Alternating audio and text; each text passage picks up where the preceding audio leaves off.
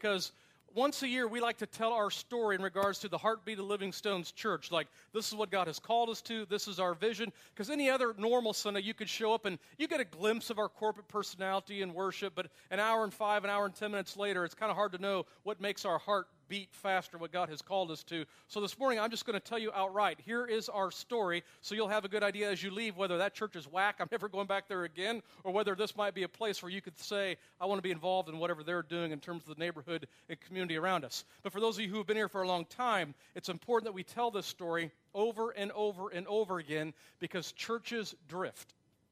There's just vision leaks. What happens is we know that institutions and organizations and churches, they might begin in a particular place, but over time they have a tendency to drift. And most often than not, they have a tendency to move inward, to be focused on themselves and what they want and what they need, rather than what God has actually called us to. So it's very important that we remind ourselves over and over and over again, this is our calling. This is what God has called us to do, and to celebrate both the victories we received, but also look forward to great expectation of what he's still going to do in this place and in our neighborhood and our community. So if I could just begin our story, it actually begins in 1956. That's when this building was built. Back in 1956, it looked something like this back in 1956, and you could see some differences. Anyone notice what's missing here?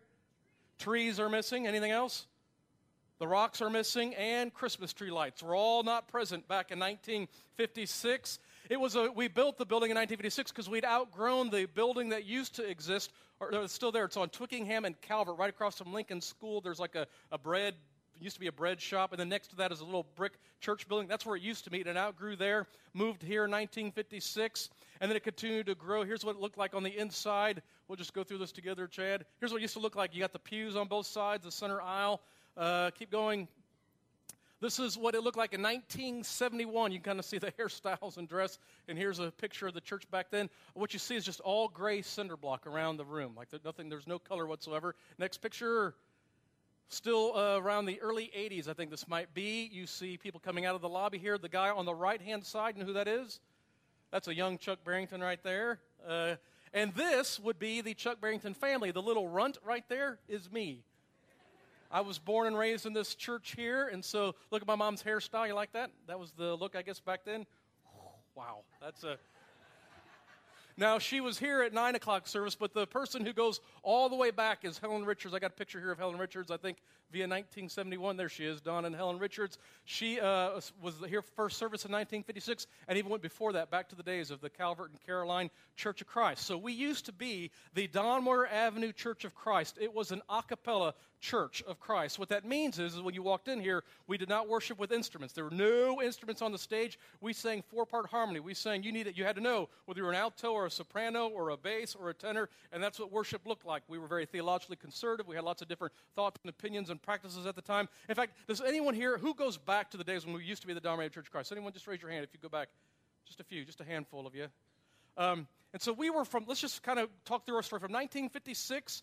Usually the people who were here kind of were from the South. Like I remember growing up here, most of the older members, they were from Tennessee and Alabama who came up here for work, and so they started this church way back when. But then let's kind of fast forward to about the early 90s.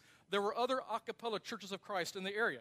And what happens is we in the a cappella Church of Christ tradition, we're kind of a cantankerous group, and we like to fight and argue. We do that very well. And so other churches were doing that and splitting. And then in the early 90s, we started to get here at this church people who were coming from Granger and LaPorte and Plymouth and Elkhart and Niles, driving to the south side of South Bend, to the neighborhood of Donmoyer Avenue to do church. And what we all had in common at the time was a background in a cappella Churches of Christ. Now, we would not have said this at the time, but really the reason why we existed was to serve the constituencies of a cappella Church of Christ families. That's why we really did exist. And when I got here, I went to graduate school, came back in 1997. I began here in January of that year. And when I got here, we were driving from all sorts of different places and different locations. None of us were really centrally located here on the south side of South Bend. So a few years into my time here, we thought, you know what we ought to do? We ought to move. We didn't have air conditioning at the time, which I know today doesn't matter, but like in July, it matters. And and the building was getting older and kind of more decrepit, and our whole children's area was, and so we just thought, you know what, let's just sell the building and let's build a brand new building with air conditioning on a major thoroughfare, not like on a neighborhood, but like on the bypass or on a major highway, because we knew enough about church statistics that told us sometimes you could grow a church just by doing that. Brand new building, big, bright, flashy sign on a major thoroughfare that everybody drives by. You could grow a church just like that. So we put committees together as a church to help us sell our building and to move. And we started to talk to Church Growth Services, which was a company that helps churches in this process. And so I got to tell you, honestly, personally, I was jazzed and excited. I was like, all right, let's get a new building and somewhere else and air conditioning. And, you know, I just kind of excited about that. So in 2001, I was turning 30 years old. Which means I'm 31, and I decided, I thought in my mind, I got this in my head, you know, it'd be neat, Jesus, when he turned 30, started his public ministry, and he began it with 40 days of prayer and fasting. And I was turning 30, and I thought, I'd like to do 40 days of prayer and fasting. And so on June 7th of 2001, I started a 40-day time of prayer and fasting. I spent 30 days here continuing to work, but the last 10 days, I went to a retreat center outside of Plymouth, Indiana, the Lindenwood Retreat Center, for the last 10 days. Now, I'll never forget, I was in room number 7, praying, asking, I mean, I was praying about all sorts of things, in my personal life, just in my family, but a lot about the church and our direction and our vision. And I was asking God to bless our move and to sell our building, and Stanley Clark was interested in buying it, so it looked promising and hopeful. I mean, it was like, and so bless this, Lord, and we're praying for this, and it's going to be awesome. And that evening, one of those evenings, God spoke back and said, what makes you think you'll be a better steward somewhere else than where you're presently at? And I remember thinking, that's a good question. And then in that same evening, even though I grew up here on the south side of South Bend, all of a sudden, the Lord just started to bring to mind in a way that has never happened to me since I moved back here. All of a sudden, I started to think about things like Monroe School, which is just a block and a half away. And in 2001, it had the second lowest ISTEP test scores in the South Bend School Corporation, which will give you kind of a reflection of the community that's right here around this church building and some of the issues and some of the needs are. I also started to think about the Miami Hills Apartments, which I don't know if you know anything about them, but our parking lot out here, if you jumped over this fence over here, you'll hit a synagogue, take one more jump, and you'll hit Miami Hills Apartments. It's a government-subsidized housing complex, and you can find anything there, from poverty to drugs to addictions to people who are just struggling to make it through. Just all sorts of struggles. And I couldn't think of anything in our history as a church that we had done anything for the sake of the kingdom of God or the gospel of Jesus Christ at Miami Hills Apartments. And if you go across this fence line on the other side of our parking lot and just do a jump and a skip over there, you'll hit Southmore Housing Co-op. Now, it's different than Miami Hills, but if you ever go back in there, it goes on for days. It's old Army housing that was constructed over after the war, and tons of people lived there. And once again, I couldn't think of anything as a church we had done to serve our community and our neighborhood for the sake of Jesus, for people who lived right around the corner from us. And then I just started to think about, you know, when you go out of our parking lot here, our driveway hits Erskine, and that dead ends 8 blocks north at Riley High School. I mean, 8 blocks away is really, and in 2001, before Plan Z, it was the largest high school in the South Bend School Corporation. And so it just 2.5 blocks away from Riley, just to the east, was at the time Studebaker Primary Center, and Studebaker had the lowest ISTEP test scores in the South Bend School Corporation. And in my mind, I just started thinking about, from where we're located, go down Donware and hang a right on Michigan Street, and you can find anything on Michigan. I mean, prostitution, drugs, pornography, it is all there. And if you just kind of, in your mind, just think of Miami Hills, the Southmore Housing Co-op, and I thought of Donware, Woodside, Oakside, Eckman, Irvington, Fairview, right, Victoria, Altgeld, Ewing, Fox, Don. You just go all the way down to Indiana Avenue, and the furthest point is Miami and Indiana, in this picture in my head, 1.3 miles away. Now, in 2000, we did the census, right? And it was online then, in 2001. There are over 10,000 people who live right around our church building, like just in these neighborhoods right around us. And in that one evening, I was convinced that we weren't supposed to move, that we were supposed to stay planted here at 718 East Dunbar Avenue and figure out, how do you go from being an inward-focused, unhealthy, a cappella Church of Christ to a healthy, outward-focused, existing for the sake of the neighborhood and community around us kind of a church. And I didn't have the first clue what that looked like or how to do that, but I just was convinced, I think God is calling us to that. So always feeling insecure about hearing from the voice of the Lord, I came back from that retreat time, got together with all of our elders and ministry leaders and other leaders of the church, and I just said, listen, maybe I was just starving and I didn't hear right, but I think God might want us to abandon our plans to move and stay here where we're at and to kind of do this mission. And so talked about it, and we all broke up and prayed for several weeks and came back together again, and every leader unanimously said that was correct. We were not supposed to move.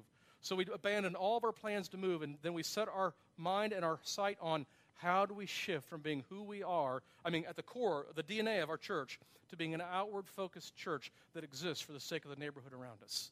And we didn't know what we were doing. I'll never forget, 2005 was the very first thing we did. We had a vacation Bible school. We wanted to invite all the kids in the neighborhood to it. And I'll never forget that first night being so nervous. I didn't know when any kids show up. That'd be awful. We had hundreds of kids show up and spend a week with us for a vacation Bible school. And it wasn't all easy, and it cost us dearly. In fact, in 2003, we lost half our church. We started the year with about maybe 250, 220, 225 people, and half of them walked away. Good people, people that loved Jesus, they didn't all walk away at the same time or the same reason. They didn't all go to the same place. But in December of 2003, we lost one more family, and I can't explain it because it wasn't even about them, only like they started, but we knew who remained that was it. That was just kind of the end of the Exodus, and it was. So we entered 2004 with sort of a time of peace, and you needed it because you had to heal and you were hurt because a lot of people were your good friends and people that we loved, and it was sad, depressing. Really, 2003 was a bad, sad, depressing year. And so 2004, we kind of had a good year of peace, but by the end of that year, people here had said to us as leaders, we too sacrificed a lot with our friendships and said goodbye to people that we love, but we didn't do that just for peace. We did that for this vision that we're going to take over our neighborhood and community with the gospel of Jesus. So are we doing it or not? And so we just said, let's get on with it. So we met back in, right now it's the Rockstar Room. It looked totally different back in 2005. But we met together to talk about our mission and our vision and what God is calling us to. And we were much smaller back then. So picture, 80 to 100 people showing up on a Sunday morning was like, woo, And so we met back here in this Rockstar Room. And here's what we knew God was calling us to. This is the mission statement that we came up with. It is this. We want to cooperate in God's mission of love as we teach and demonstrate the ways of Jesus and invite others into this life journey. Now, several things on here is very important. One is we think God is already at work in the neighborhood around us. It isn't like he's absent and needs us to go do something. He's already at work. He's already at Monroe School. He's already at Riley High School. He's already on Irvington Street. He's already at Victoria. And what we want to do is figure out where he's at and just work alongside him and cooperate with what he's already doing because it's easier like that. We're kind of lazy, right? It's just easier. If you could hook up with what God is already doing, that makes things easier. We don't need to start something. And so our prayer needs to be, God, where are you? We want to cooperate with you. But we know because of the ministry of Jesus that his mission is one of love. And this is very important in terms of tone and personality of churches, because you might have encountered angry churches. Anyone been to an angry church? They're mean. They're angry. God doesn't like anybody. He's ready to smite you at the day.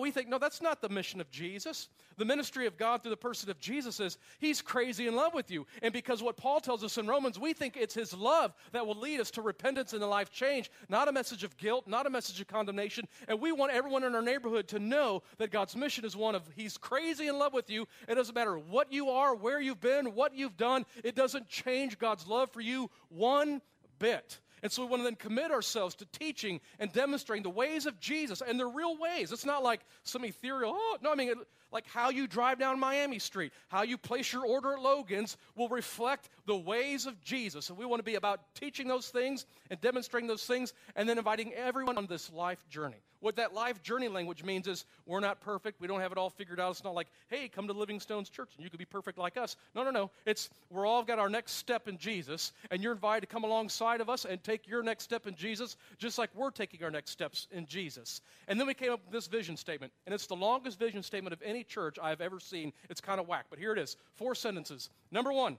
we are ambassadors of Christ, demonstrating the kingdom of God wherever we find ourselves, but specifically concentrating our collective energies within the context of the south side of South Bend. Now, let me unpack this for just a moment. Here's what this means. There are a lot of, I'd say maybe even 50% of our church does not live on the south side of South Bend. We got people on staff, we got elders, they don't live on the south side of South Bend. You don't have to live on the south side of South Bend to be here at this church or to love Jesus. You should, but you don't have to. Okay. It's wherever we find ourselves. If you work in Elkhart, then you're going to represent Jesus and be an ambassador of Jesus in Elkhart. If you live in Mishawaka, then in your neighborhood, you're going to treat your neighbors like Jesus would. That's what it means to be an ambassador of Jesus. If you work on the north side of South Bend, however, you're going to treat your coworkers and your boss in the manner of Jesus, and that's what it means to be an ambassador. So wherever we find ourselves, that's what we're going to do. We're going to be ambassadors of Jesus. But what we've collectively decided is our collective energies here at this church are going to be focused collectively, concentrated in the south side of South Bend. Here's what we've discovered and learned. That when you say, we're just going to love everybody and serve everybody and bless everybody, do you know what actually happens? you end up not loving or serving or blessing anybody. That we've discovered when you have a laser-like focus, when you have a specific calling, you do better in regards to impact, right? Impact in ministry. And for us, we are in the heart. If you got a map of the south side of South Bend, 718 East Dahmer Avenue is almost the dead smack center of the south side of South Bend. There are 42,500 people, as you learn in Jeopardy, who live on the south side of South Bend. It makes up the zip codes of 4613, 46614. There are approximately 11,800 children who live on the, give or take a few, who live on the south side of South Bend. We believe that's who God has called us to. And so that's why when you're here, you hear a lot about things like Riley High School, Jackson, Marshall, Monroe, Lincoln, Hay, Hamilton, because that's the south side. And so we have collectively agreed all the money that we give here, we invested in the mission on the south side to the 42,005 people who live here. And we do this intentionally because we know, no, there are thousands of great ministries out there. I mean, there are really tens of thousands of wonderful missions all over the place, and they're always, can you help us in here and support us here? But what we've decided is that we only do things in the zip codes of 46613, 46614, and the 42,500 people who live in that zip code, because this is what God has called us to. Does God love people who live in River Park? Not as much as the south side? No, I'm just kidding. Just kidding. No, that's not right. Yes, he does. But we don't do things at River Park. We do things on the south side because of our calling, because what God has called us to. Number two, second sentence here is, now how are we going to do this? We're going to do this through the pursuit of intentional relationships established by the Spirit of God through prayer, service, and invitation to follow Jesus. It's all about relationships. Because we think Jesus inherently is a relational kind of guy. I mean, he shows up, and he is in neighborhoods with hands and feet, and he's connected to people in relationship. And what that means is nobody at Miami Hills is our project. We don't have any projects here. Students at Riley High School, they're not our project. We're interested in genuine relationship. What we've discovered is people, if you're handing out something, they might be able to take it, but that's not a real relationship. A real relationship has to have give and take. There has to be some sort of reciprocity, if that's even a word, but you get what I'm saying, right? In terms of give and take, it's very, and so relationships are everything. And we think it's going to happen because God's going to make it happen. We don't have to make it happen. God's going to make it happen. Sometimes churches make things a lot more difficult for themselves than they really ought to be. If we could just trust the Spirit of God in this, I think he'll take care of this for us. In fact, what we've seen over the past 5 or 6 years is him doing exactly this. So we're just going to commit ourselves to three things. One is, let's just pray. Let's pray and ask God to establish these relationships. And so when we kicked this off 6 years ago, what we did is we put together a prayer room in the very back of our building. It was down that hallway where Kids Canyon is. And we asked the church, now remember, much smaller church. We asked everybody, could you come to the prayer room and spend 1 hour to pray for our vision, for our mission, for the schools around us, for the neighborhood, for the community, for our leaders here? And we thought at the time, I think we're going to have a good turnout. I think it's going to go, I mean, you might have that 2 o'clock in the morning, 3 o'clock in the morning time slot. That won't get filled, but that's okay. God's not going to withhold blessing from us. And so when we kicked it off, here's what happened. We had somebody in that prayer room praying every hour, 24 hours a day, 7 days a week for 40 straight days. Didn't miss a single hour. And you don't know this, but do you know why many of you are here? Because of that time in prayer. Some of the things we've seen take place in this church and in our neighborhood, you know why that happened? Because of that time in prayer. And so we just think God is going to go before us and take care of this for us, and we don't have to make it up. And so we say, not only pray collectively like as a church, but pray individually. And so I would say this to you. If you and your husband are going to go to the Chippewa Bowling Alley on the weekend to go bowling, before you go, pray and ask God, is there somebody else here that you might want to open up a door of relationship for us? And then go and bowl a game. Keep your eyes open to that possibility. And if it happens, fantastic. Praise God. And if it doesn't happen, bowl a good game and go eat pizza, right? It's just that simple, and we make it so hard, and it's not hard at all. If you're taking your kid to story time, story hour at the Tut Library or the Kern Road Library, before you go, pray to the Lord and ask him, is there some other mother here with their child that you'd want us to have a friendship with and a relationship with?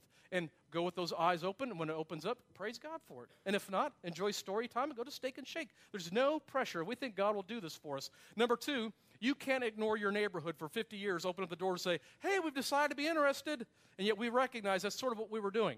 And if we're going to do that, then you're going to have to serve the neighborhood, and you have to serve them well. Like, you got to be the heart. The Jesus we know came to serve, not to be served. And we knew, number two, we had to serve our neighborhood with absolutely no strings attached. And this is important. What we want to do is we want to serve our community, and we don't preach to them. We don't hand out tracts. We don't even invite them to church.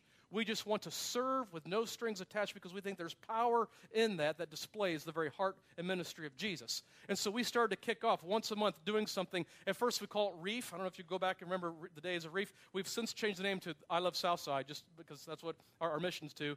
And once a month we wanted to do something for our community, no strings attached. We've given groceries to Miami Hills Apartments. We've handed out different carnations on Valentine's Day, and we've done things in laundromats. And we had a big shoe event a couple years ago, September, where every kid at Monroe School came to this church on a Saturday. We had the Bethel men and women's basketball teams were here. We had bouncy games and face painting and hot dogs and popcorn. And we had over 300 students at Monroe come to the church on Saturday morning. They came into the Rockstar room. They had their old shoes and socks taken off. They had their feet washed. They had new socks put on, brand new shoes, like Reebok shoes put on, and then somebody prayed over them, and then they went out and played and had hot dogs. And it was a phenomenal. We did month after month after month. We wanted to do those sorts of things. This past summer, we spent 8 weeks doing recess, which was for us an 8-week day camp for all the kids at Miami Hills from preschool to fourth grade. Came here every day for 8 weeks. And really, we're going to do it again this summer, bigger and better than it was last year. These are the things that, here's what we're thinking. Not, hey, if you go deliver groceries at Miami Hills that next Sunday, 200 people from Miami Hills are going to show up. We didn't think that at all. We just knew if you had enough places where you could bless people with no strings attached and touch their life in some particular way that was meaningful and helpful, that there might be a day in their life when they think, I need God, and I don't know where to find him, but there's a church around the corner that seems to love our neighborhood. Maybe I can find him there. And what we've seen over the past 5 or 6 years is exactly that we've seen God move and act and work in such a way that he's just been able to open up relationships for us because of just serving. And you have to go the long haul. You can't do it just like once or twice. This has got to be who we are inherently by nature. We're a church that, listen, I don't care if not a single person in our community or neighborhood ever shows up here. We at least want them to say, we at least know that church on Donware loves our neighborhood and loves our community. And you could feel that in spirit. You could feel it in tone, and that's what we want for us. The third thing let me go back to service one more time. Not only do we do that collectively as a church, but individually we say you should serve people. Like if somebody behind you is at McDonald's in the drive-thru and they're not in a 15-passenger van, maybe pay for their lunch. And we had little cards that just said, just because God loves you. And on the back is Living Stones Church. And we encourage people just to hand those out. Just if you got a neighbor in your street that they can't shovel their walk, go shovel their walk for them. Jeff Gritton was telling a story this morning where he was waiting for his car to warm up at work at Liberty Mutual. And so while he was waiting for his car to warm up, he just started wiping off the snow on everyone else's and scraping the snow off everyone. That's the kind of thing where let's just serve with no strings attached. Just because Jesus loves everybody, we want to be a demonstration of that. The third thing is invitation. Let's just actually step out in faith and just invite somebody to be part of the Living Stones Church. And we've done this as a church by things like every couple times a year we send out postcards to every house on the south side of South Bend, invite them to a message series. We've gotten billboards inviting people to Living Stones Church. We've done things like Young Life Club, underground cafes. These are just ways to invite people into the life of our church. And what we found is through things like prayer and service and invitation, we've seen God do crazy, amazing things among us. In fact, we've been able to celebrate that, 5 years ago, was it 2006, Easter 2006, we had 140 people show up. And we were like, woo, we're not dying. Woo, 140. This past Easter, we had over 900 people show up to the Living Stones Church for Easter. So we just experienced some great growth through, I think, God blessing, just this movement outward to be faithful in the neighborhood and community that we find ourselves. But number three, here's the third sentence here on our vision statement. With all who accept this invitation, we will pursue spiritual transformation as disciples of Jesus in the context of community at every level, but especially in small groups. Now, the deal is we're just not interested in getting bigger for bigger's sake. I mean, I don't care if 10,000 people come to Living Stones Church. If nobody's lives are being transformed and changed because of Jesus, then we're wasting our time. Like the bottom line for us is spiritual transformation needs to take place. It means that when you get here, you could come here for however you are. I don't care what you're into, what you've done, what you think. I don't care anything about your background. You are welcome here at the Living Stones Church. But we want God to work in such a way in your life where however you enter this church that a year later you'll be different. You'll look more like Jesus. And some of those things that you brought into struggles will start to fall from here. You won't be walking on water in a year's time, but we want to be different, transformed, changed. And I know this can happen at any level. It could happen you in your car. It could happen I know those things can happen any place. Our experience is small groups is a place where this happens best. Your life could be on fire, like everything would be burning down all around you, and you could still come week after week on a Sunday morning. Hi, how are you? Good to see you. What do you think of the Colts? Well, they're bad this year. See you next week. And you could do that for years.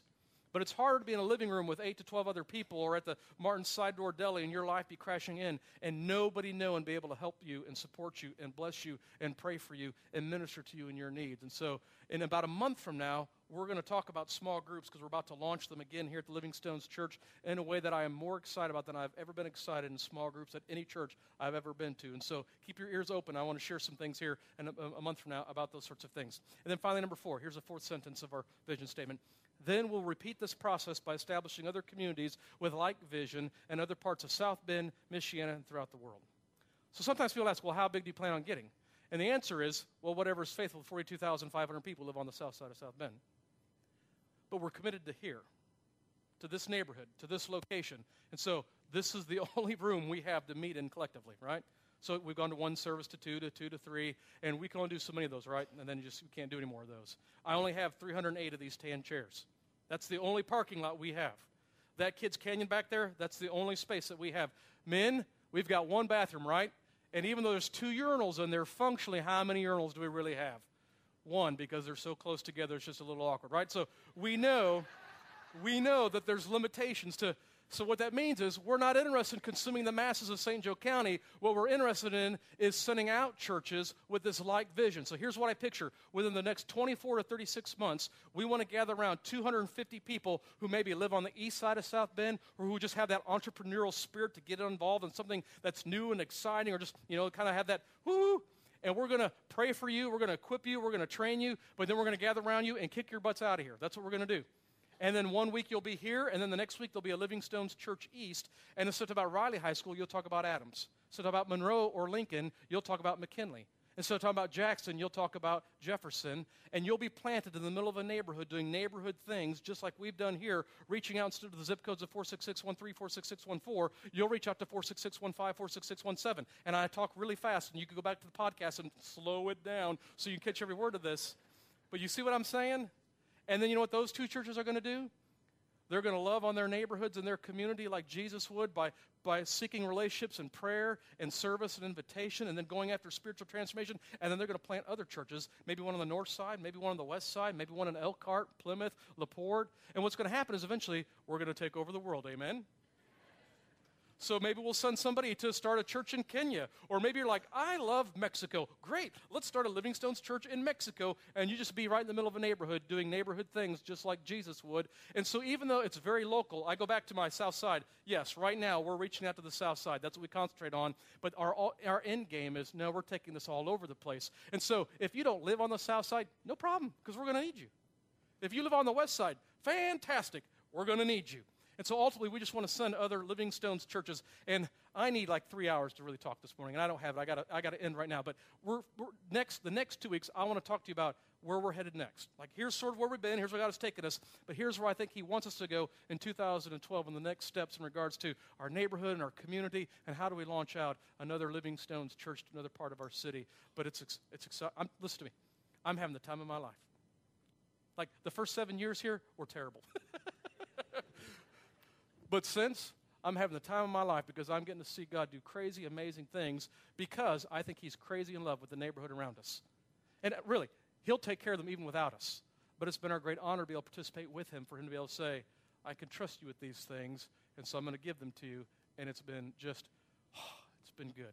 And so anyhow, we'll pick up from here next week as we talk in the next 2 weeks more about where we're going. But let's stand together. Let me just pray, and we'll invite the band back up here. And Father, we give you thanks for what you've done in this place, and we trust, Lord, that you're not through with us, that we still want to be servants, that you could look down from heaven and say, I can trust them with the things that I love the most, the people who live all around us in our neighborhoods and our community. So would you fill us with your spirit, empower us with what it is that we need to love well on those who live, the 42,500 people who live all around us. And I pray, Lord, that over and over again we will see story after story of people's lives being changed and transformed for your glory and the one who sits at your right hand, the Lord Jesus Christ, in whose name we pray.